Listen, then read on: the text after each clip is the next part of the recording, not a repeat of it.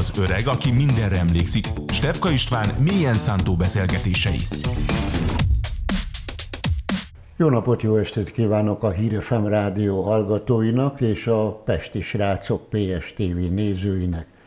Az öreg mai vendége Jenei János térképész. Szervusz, üdvözlöm! Arról lettél tulajdonképpen közismert a történészi világban, sőt a média világában is, hogy a trianoni békeszerződés kapcsán készült királyi Magyarországról készült térképeket felülvizsgáltad, és ugye olyan hamisítványokat vittek Versailles-ba, illetve Trianonba, amik meghatározták Magyarország létét, illetve azt, hogy a lakosságának kétharmadát és területének kétharmadát elvesztette. Tehát most hol tart ez az ügy, hiszen te, ugye Teleki Pál volt egykori miniszterelnök, aki, mint földrajztudós készített ilyen térképet, és ott ugye fel volt tüntetve a, a magyar lakosságnak a, a, a számaránya, és azt kell mondani, hogy bizony-bizony Erdély, az ott azért főleg Székelyföld túlnyomó részt magyarok lakta vidék volt, és a románok és egyéb nemzetek, így például az angolok is, pont a fordítottját csinálták meg. Hát igen, itt arról van szó, hogy Teleki egy olyan térképet készített, ahol a népsűrűséget bemutatta. Na most igen, ám a románok a ritkában lakott vidékeken éltek, ezért az nem véletlenül a románok nem is akarták ezt bemutatni, ugyanis akkor optikailag úgy tűnt a térkép olvasó számára, hogy Erdély túlnyomó részt román. Ha megnézzük a teleki térképet, akkor rájövünk, hogy ezek a területek túlnyomó részt lakatlanok. Úgyhogy itt És kell... oda berajzolták, hogy ott románok vannak. Igen, de még olyat is csináltak, hogy például a Hargitánál ugyebár ketté vágták ezáltal a Székelyföldet, ami ugyebár lakatlan, és gyakorlatilag berajzolták, hogy ott is románok élnek, meg a nem tudom én, a nagykői havason is állítólag a csúcson románok élnek, a románok szerint. A másik, amit természetesen csináltak a románok, hogy például meglepő módon Székelyföldön nem, de a mai román-magyar határtól nyugatra, tehát Debrecen-Nyíregyháza vonal környékén elmagyarosodott románoknak titulálták a népességet. Tehát a párciumban. Hát meg egész Tiszán túl gyakorlatilag, tehát hogy mert ugye bár a Tiszáig tartottak igényt a területre. Jó, hát itt tudjuk, hogy ez egy nagyhatalmú politika volt, a Habsburg osztrák-magyar monarchiát végleg el akarták törölni, és a legsúlyosabb büntetést éppen Magyarországra, a királyi Magyarországot érintette, az ezer éves Magyarországot. Te akkor ugye feltérképezted és felkutattad, hogy kik voltak a, az igazi, hogy mondjam, rossz akarói Magyarországnak. Volt egy angol térképész, egy angol Igen.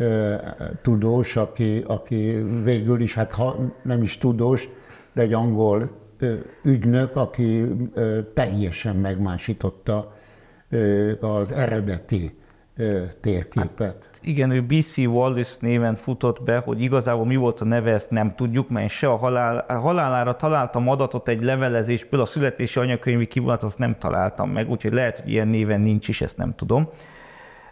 De a, az a helyzet, hogy ő alapjával véve tudósnak azért nevezném nehezen, mert ő egy középiskolai tanár volt, akit 1917-ben beszervezett a brit titkos szolgálat, egyébként megjegyzem Seton Watsonnal együtt, és vele egyeztetett folyamatosan, hogy mit kellene csinálni, annak érdekében, hogy minél románabbnak legy, látszon az a terület, amit például román Magyarországnak nevezett, ugye vagy Erdélyről beszélünk. Így van. De a briteknek miért volt érdeke, hogy a megsemmisítésig vigyi szinte ezt a trianoni békeszerződés. Ezt megmondom őszintén, én sem értem, mert... Egészen távol vannak, mert ugyan a franciáknak volt érdeke, meg a szomszédos későbbi, illetve Antant hatalmaknak, Antant kisországoknak, az rendben van. Ugye annak érdeke volt a románoknak, a cseheknek, a szlovákoknak, szerbeknek, de miért volt érdeke a briteknek? Ezt szerintem? én sem tudom, de amit tudok az az, hogy ugyebár különösen Masaryk,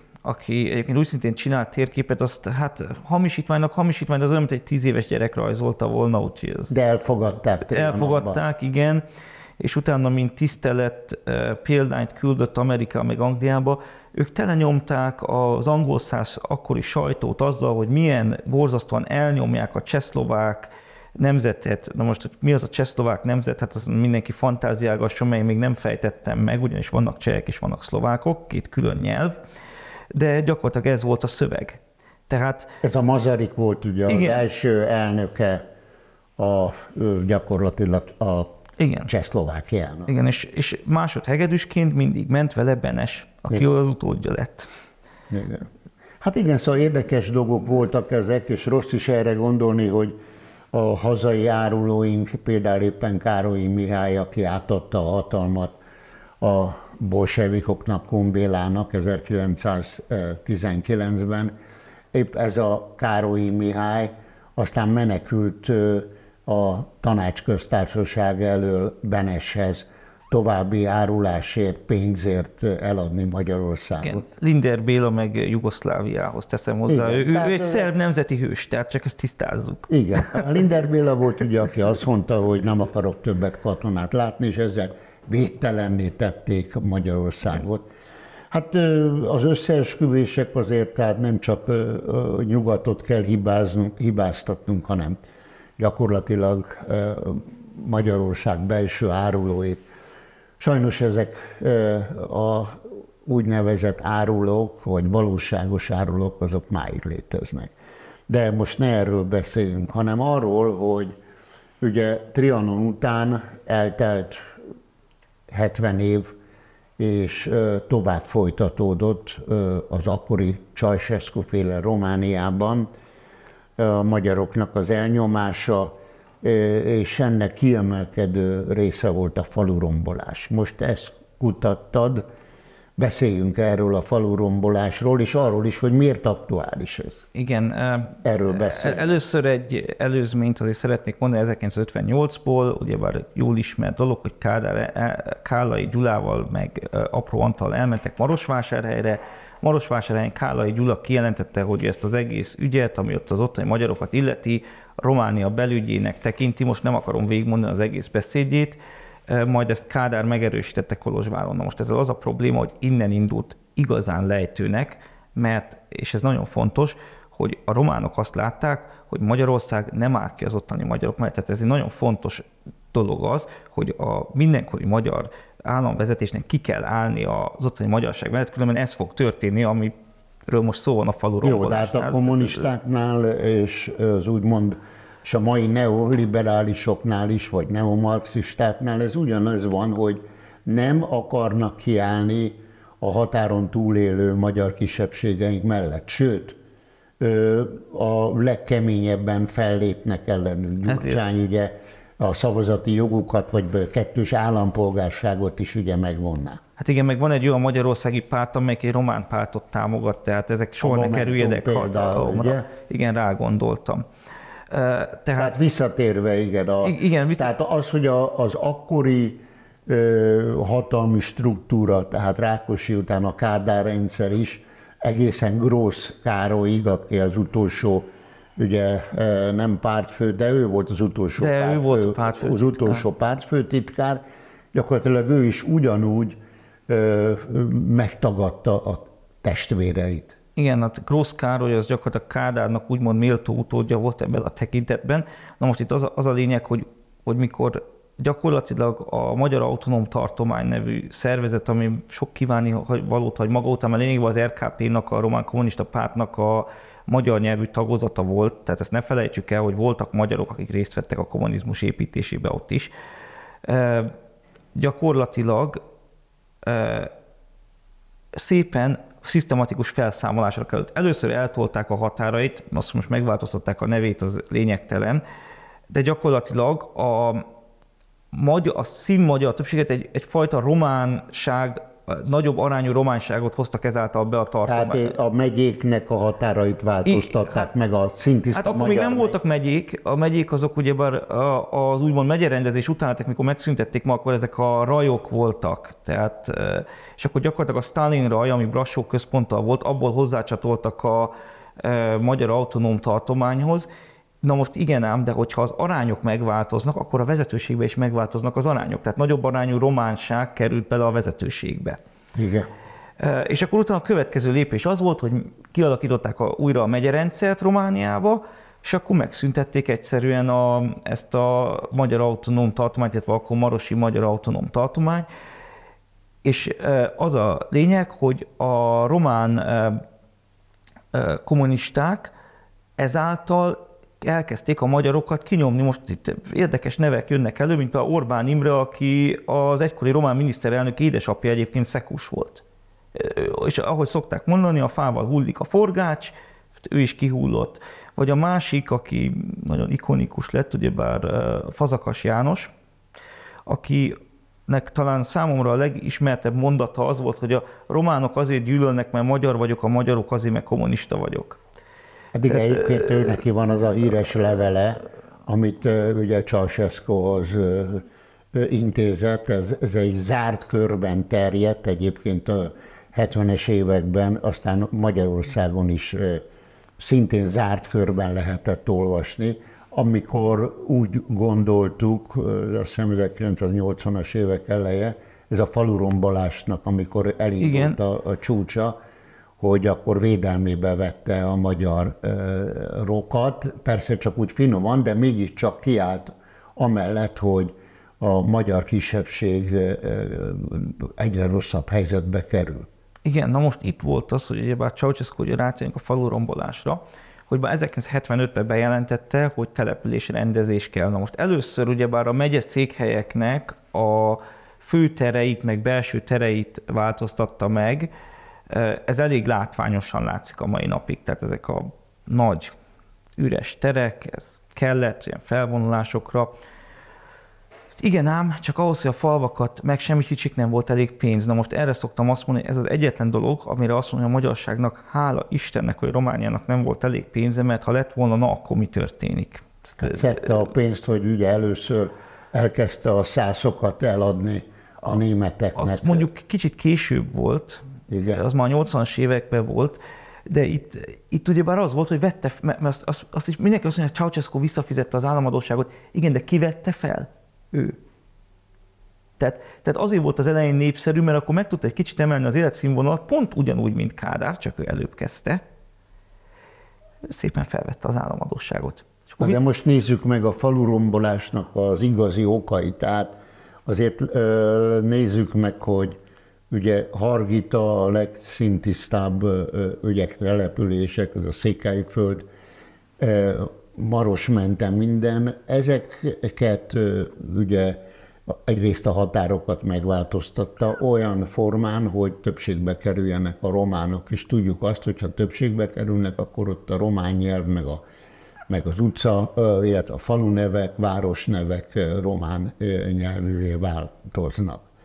Tehát hogy indult meg ez a, a falurombolás, aminek a csúcspontja aztán Bezsedúj falu ugye elárasztása volt. Igen, hát hogy, hogy most ő tényleg abba gondolkodott, hogy kimondottan a magyarokat akarja az elején 75-ben eltüntetni, vagy nem, azt nem tudom, mert ugye ez a kommunizmusnak a velejárója, hogy az embereket minél jobban kell tudni irányítani. Na most kit lehet a legkevésbé irányítani? Aki önmagát el tudja látni élelmiszerrel, aki stb. Tehát, tehát, hogy, mert ezt mindig felrólják nekem, hogy először ugye a Bukarest környékén volt az a mintaterület, ez igaz. Ahol lerombolták a régi Igen. házakat, és fölépítettek ezeket a monstrum Igen, és ugye már itt az volt a, a hivatalos indoklás, hogy meg kell növelni a Romániában a mezőgazdasági területet, hogy jobban tudjon termelni élelmiszert. Na most először is nem volt rendesen kihasználva a román mezőgazdaság, másodszor is erről vannak videók, mert a Securitate felvette, hogy azt csináltak, hogy ástak egy nagy gödöt, és hoztak egy buldózert, és belenyomták a házat.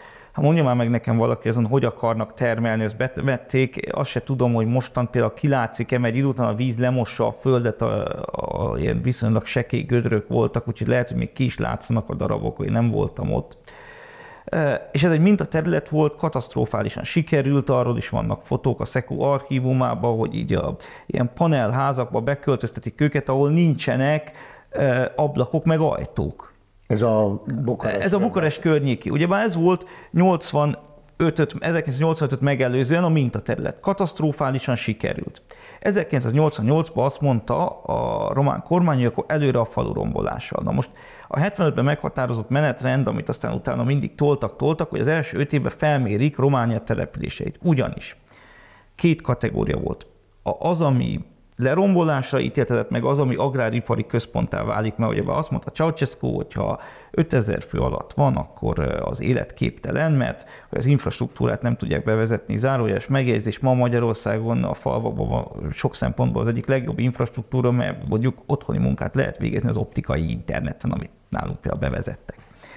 Tehát a de, de úgy látszik, a románok ezt az indokot álltak ki, szerintem ez az emberek irányításáról szólt, mint a kommunizmusban általában.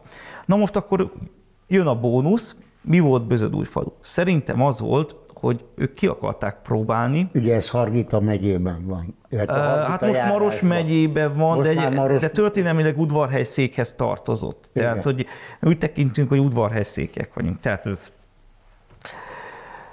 és egyébként, mikor elárasztották, az egyházi iratok nagy részét természetesen Székelyudvarhelyre vitték, mert oda tartozik az egyházkerület.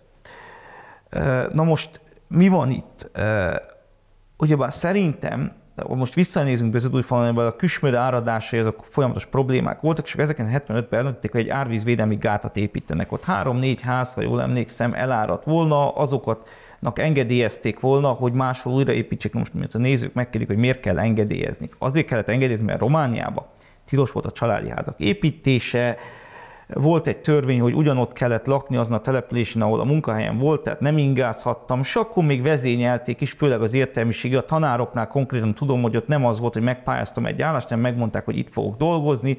Ez is egy módszer volt amúgy a magyarok ellen, hogy jellemzően a magyar tanárokat elvitték a Kárpátokon túli megyékbe, a regátba, hogy akkor ottan, de, ott tanítsanak, nyilván ott nem tudtak magyarul tanítani, és a helyzet az az, hogy a, a román e, e, kormány gyakorlatilag ezt után hamar felismert, hogy ez egy kitűnő módszer, hogy a magyarokat is eltüntessük. Na most miért kellett beződúj falut elárasztani Magyarban? 1985 90 csak a felmérés lett volna. Hát ki kellett próbálni a magyarországi reakciót. Ugyanis azért említettem az előbb Kádárt. Grósz Károly valóban méltó utódja volt. De azért volt két másik ember is, már akkor, hogy a Posgai Imre meg Szűrös Mátyás, akik meg akkoriban kijelentették, hogy hát ezt azért mégsem kéne.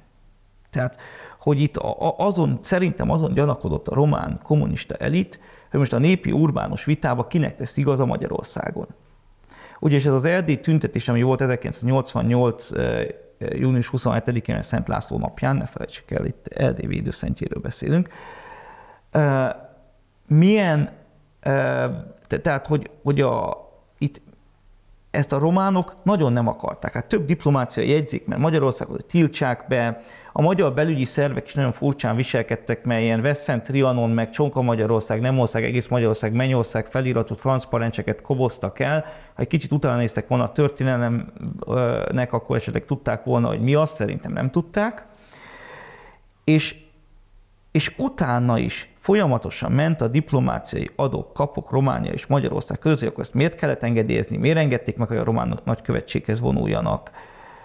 Egyébként zárójeles meg... Gyakorlatilag azt lehet mondani, hogy az MSZNP-ben, a Magyar Szocialista Munkáspártban volt egy olyan szárny, Szűrös Mátyás és Posga Imre vezetésével, vagy körülötte, akik azért már úgy érezték, hogy ez a rombolás és ez a román politika a magyarság felszámolására Ez az egyik. A másik, történik. A és másik, ezt nem akarták. Ezt nem akarták. A másik dolog az, hogy ezen az erdély tüntetésen két szervezet részt vett, akinek a neve szerintem a nézők számára ismerősen cseng, Magyar Demokrata Fórum. Szerintem ezt még azok is tudják, akik már arra az időre nem emlékeznek, és a Fidesz. Igen. Tehát, hogy ez a két szervezet, ez jelen volt ezeken a tüntetéseken. És azt hiszem, itt Lezsák Sándornak Orbán Viktor nagy, nagy szerepe volt Orbán Viktor. Igen, meg Lezsák Sándor. Igen, meg Csurka Istvánnak még. És Csurka Istvánnak. Tehát, hogy Csurka István egy olyan beszédet mondott, aminek a mai napig megvan a négy oldalas leírata, nekem is megvan, gyönyörű beszéd volt, ugyanis Engem igazán megmondom, hiszen a csurka beszéd azért hatott meg, mert most belegondolok abba, hogy ugye 1945 után nem volt szabad beszélni Trianonról, akkor jött az 58-as eset, ahol Kádár beszélt róla, de bárcsak ne beszélt volna róla, és akkor jön 88, tehát gyakorlatilag végéltük ezt a fél évszázadot úgy, hogy nem szabad beszélni Trianonról, és akkor jön Csurka István, és elmondja azt a beszédet, hogy magyar, magyar föld Erdély, hogy, hogy, hogy ki kell állni az ottani magyarokért, és nem lehet letörölni falvakat a föld felszínéről. Na most itt Bözödújfalu még nem kerül megemlítésre, ugyanis a, van egy hosszú lista, ami aztán megjelent a Külpolitika című folyóiratban, ott volt egy külön kiadás, ahol mind a négy szerző csak a falurombolástól beszélt. Hosszú lista azt, hogy melyek mely, mely a települések, falu... amelyeket el kell tüntetni. A Igen, ami a külpolitikában megjelent, az a magyar települések. Na most én azért hozzátennék annyit, hogy azok, amiket nem kell eltüntetni a földszínéről, azokat is lerombolták volna, mert a falusi jellege, például mondjuk Erdőszentgyörgy ki volt erre jelölve. A jellege teljesen megszűnt volna, helyette ilyen nagy tömbházakat felhúztak volna, és akkor az volt a románok elképzelése, hogy majd akkor traktorral kiállnak szántani az embereket. Ez irreális, ez hülyeség. Egyébként pont az erdő Szentgyörgy, az a kapuja, vagy a bejárata ö, Siklót felé, hogy az ember fölmenjen Küsmödetéd, és végig föl. Egyébként azt megjegyzem, hogy én még akkor láttam, te azt nem láthattad, de én akkor voltam a Bözödújfalui templomban, 1971-ben, aztán még elég sokszor jártam ott, 80-ig, amikor még nem volt elárasztva vízzel, és én ott ismertem a tiszteletest, és kocsival körbe lehetett menni a templomot, és úgy mehettünk tovább Etédre, Küsmödre és Siklódra, és csak ezt azért mondom, hogy, hogy ak- akkor ott tudtam meg, amit nem hittem el a, a plébánostól, hogy, hogy el fogják árasztani a a völgyet, a Bezsedúj falut, és én ezt nem is hittem, ugye ott, ott ez egy nagyon régi hagyományú Árpád-kori település, azon túl pedig ugye azt lehet mondani, ugye ott voltak a szombatosok, nem csak katolikusok, unitáriusok, szombatosok, tehát több vallás keveredett, és ugyanakkor gyönyörűen együtt tudtak élni. Tehát ez egy, ez egy minta példánya volt a vallásszabadságnak, ami falun megtestesült. Igen, sőt, még voltak magyar anyanyelvi ortodoxok is. Igen. Tehát, tehát e, e, e, ez is egy nagyon egyedi És dolog. együtt éltek, együtt dolgoztak igen. évszázadokon keresztül. Igen, igen sokan Na azt... most ezt a ö, több száz éves Árpád-kortól levezethető hagyományt akarta Ceausescu eltüntetni. Igen, hogy ezt ő igazán tudatosan el akarta tüntetni, azért nem tudom, és azért nem gondolom egyébként, mert szerintem Ceausescu fel se fogta, hogy mi van ott. Ő csak azt látta, hogy van egy magyar falu, itt van ez a gát, amit elkezdtünk építeni 75-ben, hogy ugye árvízvédelmi, megkímélte volna a falut, egy kicsit emeljük már meg is árasszuk el. A János, Tehát, azt hiszem, Jenei János egy kicsit naív, azért pontosan tudta Ceausescu, hogy mit akar, és a román biztos. politika is pontosan tudta hiszen ott olyan emberek megszenvedték azt a politikát, mint Páskándi Géza, vagy Márton Áron, és sorolhatnék ö, nagy neveket, erdélyi székely neveket, akik ö, szembeszálltak a, Igen. az akkori hatalommal. Tehát ö, én inkább azt mondanám, hogy, hogy ez egy tudatos ö, támadás volt a magyar kisebbségek ellen, ami még a trianoni szerződésben sem volt benne, hiszen az volt benne, hogy meg kell biztosítani kell az anyanyelvhez, a kultúrához való jogokat. Ezeket mind el akarták szakítani, és tehát pontosan e, emiatt én úgy gondolom, hogy, hogy az volt a terv, hogy az úgymond blokkokba, ezekbe a betonblokkokba, amit mi ugye lakótelepeknek nevezünk, azokba költöztetik a székely földműveseket, a, roma, a magyar földműveseket, gazdákat, tehát gyakorlatilag szétverik valóban Igen. az egész rendszert. Itt, itt van egy nagyon fontos dolog, mert ugye engem állandóan azzal vádolnak, itt egyébként a román nagykövetségnek a az idézet, most nem fogom az egészet felolvasni, de itt ugyebár azt írja a Magyarországra akár román nagykövetség az erdély tüntetés után.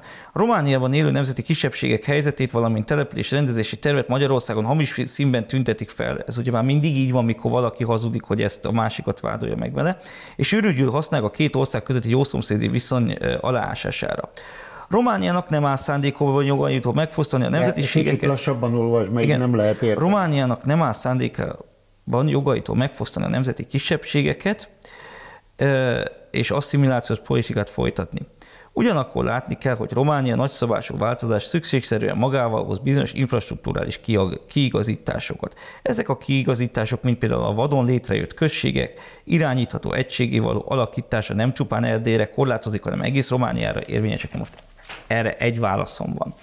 Ez, ez, ez, erről elég sok szakirodalom van hogy a nemzeti kisebbségeket fokozottan érinti, mert benyomjuk őket egy ilyen panelházba, ugyebár arra nagyon figyeltek, hogy létrehoztak traktorgyárakat, bútorgyárakat, stb., hogy a regátból betelepítsenek románokat, és ugyebár államnyelv román, nyomják a román oktatást, próbálják a vegyes házasságokat propagálni, és elszakítják a saját kultúrát, mert ha kultúrát leszakítunk a földjéről, az megszűnik, tehát az emberek teljesen ilyen magukba fordulnak ezekbe a panelokba, meg egymást zavarják folyamatosan, mert áthaladszik minden.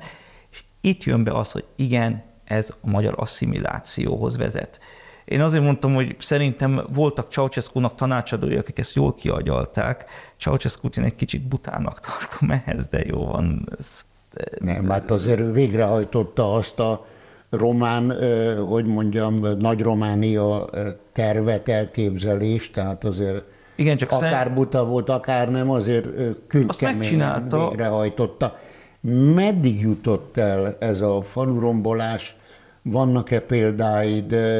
Meddig jutott el, hogy, hogy a székely erdélyi közösségeket nek a szétverésében komoly hatás mutatkozott? Én Bezadújfalu példájával azért szeretnék példázni, hogy én minden évben részt veszek a falu találkozón. Magyarul odáig nem jutott el még ezzel sem, ahova szerettek volna. Ahogy szoktuk mondani, hogy Bözödújfalu nem akar meghalni.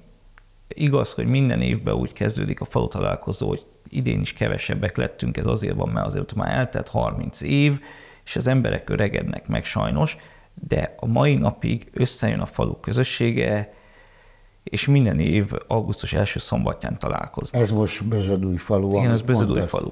Na most igen, viszont a Székelyföldön um, volt ilyen egyébként, mert a, a máshol is, csak ott egész má, ott nem volt ennyire látványos, szerintem Beződújfal direkt látványosra tették, ugyanis ott azt csináltak, hogy a szolgáltatásokat megszüntették a falvakba, és hagyták elnéptedni. Ahogy mondtam, hogy ha nem volt munka, akkor el kellett menjen máshova, akkor kötelező volt költözni, tehát egy ilyen folyamatos mókuskerék volt, hogy nép, szándékosan néptelenítettek el a falvakat. Szerintem az, amivel ilyen látványosan bántak el, mint Bözödújfalu, jobban megmaradt, mert magára vonták a figyelmet. Az, amit így hagynak enyészetre, ott még az emberek is talán azt érzik, hogy önként mentek el. Itt nem. Itt például, jó mondjuk az is érdekes volt, hogy külön engedélyt kaptak az emberek, hogy lebonthatják a házakat, mikor már felfogták, hogy itt tényleg árasztás lesz, ma az elején senki nem hitte el. Hát igen, hát az egy döbbenetes látvány, amikor az ember látta ezeket a képeket, sőt a valóságban, hogy már csak a templom tornya igen. látszott ki a vízből, és aztán ez a templom tornya Igen, 2014-ben az leomlott, és akkor 2017-ben ugyebár tudjuk, hogy leeresztették a víztározót. És akkor jött elő, hogy akkor újjá kéne építeni a templomot, és 18-ban volt az alapkületétel, majd utána elkezdődött az építkezés, ilyen nagy beton pillérek, betonlap, és a templom torony most Hát most nem tudom, hogy én a tavaly augusztusi állapotot láttam, de engem arról értesítettek, hogy idén augusztus harmadikán ezt leleplezik. Hogy visszaköltöznek az emberek a faluba, vagy nem, nem, nem, a tározó? Nem, nem. Nem, most ez csak egy ilyen mementónak van odaállítva, ugyebár nyilván... De újra, újra tele öntötték vízzel, tehát a Víz van ott, vagy mi van? Hát most jelenleg nincs ott víz, tehát én, én, én, én a... De ott vannak ilyen horgásztanyák, meg körbe. Azok remélem el, és ezt más is reméli, hogy azok most így el fognak onnan tűnni.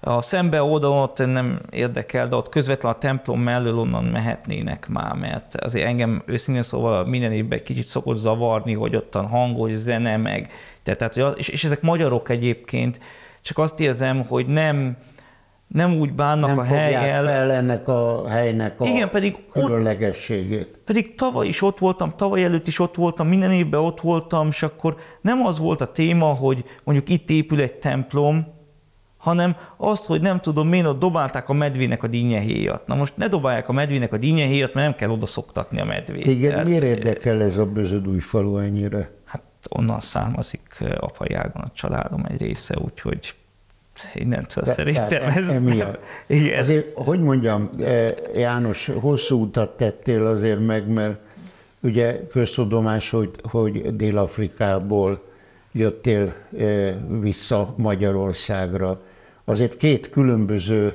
hogy mondjam, világ, egészen más világ, és mégis a dél-afrikai millióből bekerültél újra ebbe a magyarországi világba, azért sok mindenben hasonlít, ugye ott a, a, ugye a, az apartheid rendszer, itt pedig egy másfajta apartheid alakult ki hát Igen, de, de egyébként csak úgy zárójelben most meg ott egy olyan fajta kommunizmust építenek, ami rettentően hasonlít a Ceausescu féle kommunizmusra, úgyhogy... Most meg a, a fehéreket Igen, igen, igen, most... és, és a kommunista párt, a dél-afrikai, mondjuk dél-afrikában van három kommunista párt, most nem akarok belemenni, de ott egymással balléznak a parlamentben, hogy ki az igazi kommunista, egy közös nevező van, hogy idézem, a fehér monopól kapitalistákat el kell távolítani.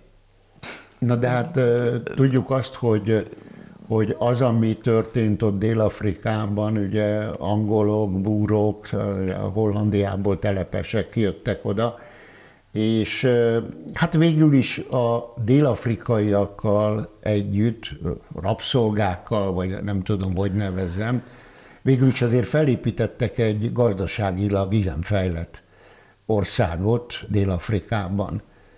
És ez ennek a része az, az úgy rendben volt, de hát addig, ameddig nem vált függetlenné Dél-Afrika, azért ott valódi elnyomás volt. Igen, tehát politikailag nem volt rendben, ezt, ezt, ezt nem is állítottam, csak azt állítom, hogy most sincs rendben.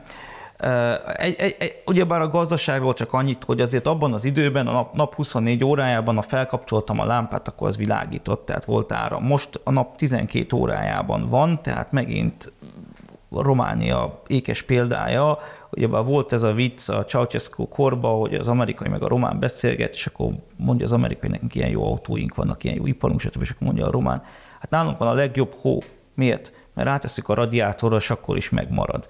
Tehát igen, ez, tehát, tehát ez, ez no, én... de, de térjünk tehát arra, hogy tulajdonképpen milyen tapasztalatokat hoztál Dél-Afrikából, amivel te ennyire átérzed és végigérzed, hogy mik itt a legnagyobb problémák a, a magyarság körül, azokkal a honfitársainkkal, akik elszakadtak Magyarországtól akaratokon kívül. Hát azért nálunk otthon a trianon téma volt, nyilvánvaló. Dél-Afrikában? Igen, otthon, a családban téma volt a trianon. Dél-Afrikában én megmondom őszintén, mikor olyan, hát egész kicsi voltam, akkor voltak ezek a bombázások Jugoszláviába. És én kisgyermekként a trianont automatikusan a délvidékkel kötöttem össze, mert ott ültünk a tévélt, és akkor szüleim azon problémáztak, hogy hát magyar területeket bombáznak, és akkor én azt hittem, nagyon Magyarországot bombázzák, aztán megkérdeztem, és akkor magyarázták el. Tehát ez téma volt. A, otthon magyarul beszéltünk, tehát mindig valahogy Magyarországra akartam kerülni, Egyébként visszatérve falura, én úgy tudom a mai napig, hogy az én nagyapám az összes falusi közül az, aki legmesszebb van eltemetve, ugyanis ő Dörbenben van eltemetve, fel is véstük a Székely himnusz első két sorát a sírjára. Tehát szerintem ez találó volt a tartalma is, ugyanis ez most ott van. Tehát, Egyébként milyen érdekes, hogy, hogy mennyire számít a család, a család nézetrendszere a gyerekre. Ti ott éltettek Dél-Afrikában? Igen. Úgy tudom, édesapád 56-os. Hát, nem, hát édesapám egy 56-os gyermek, tehát a apai nagyapám, illetve apai nagyszüleim mentek ki Dél-Afrikába, hogy hogy, hogy a, úgymond, hát, ő, ő, ő azt mondta, hogy ő hát az egész kommunizmust olyan messze akar lenni, amilyen messze csak lehet. Édesapám kis gyermek volt, vitték magukkal. És akkor te ott is születtél. Igen, én ott születtem. Na most ugye már, ami még érdekes, hogy Dél-Afrika egyedülálló nőket nem engedett be, tehát csak családokat, vagy egyedülálló férfiakat. Miért? Ugye bár most, és most jön az, amiért én az apartheid politikát is teljes mértékben elutasítom. Ugyanez az asszimilációs ötlet, mint a románoknál, hogy akkor vegyes házasság régén asszimilálódik, és akkor nem ez fel a probléma. Mit csinált édesapám? 1980-as években hazajött látogatóba, és megházasodott. Magyar nőt vett feleségül, és kivitte. Hát ez egy érdekes dolog, mert ő igazán haza akart jönni, csak azt mondták neki, hogy le kéne vizsgázni marxizmus, leninizmusból, és erre nem volt hajlandó, úgyhogy ott kötöttek ki, és mit születtem én Végül miért jöttetek vissza? Hát ott nem lehet élni. Tehát úgy, tehát, tehát gyakorlatilag én azt mondom, hogy amilyen nagyapám elmenekült, az utol érte a sírban.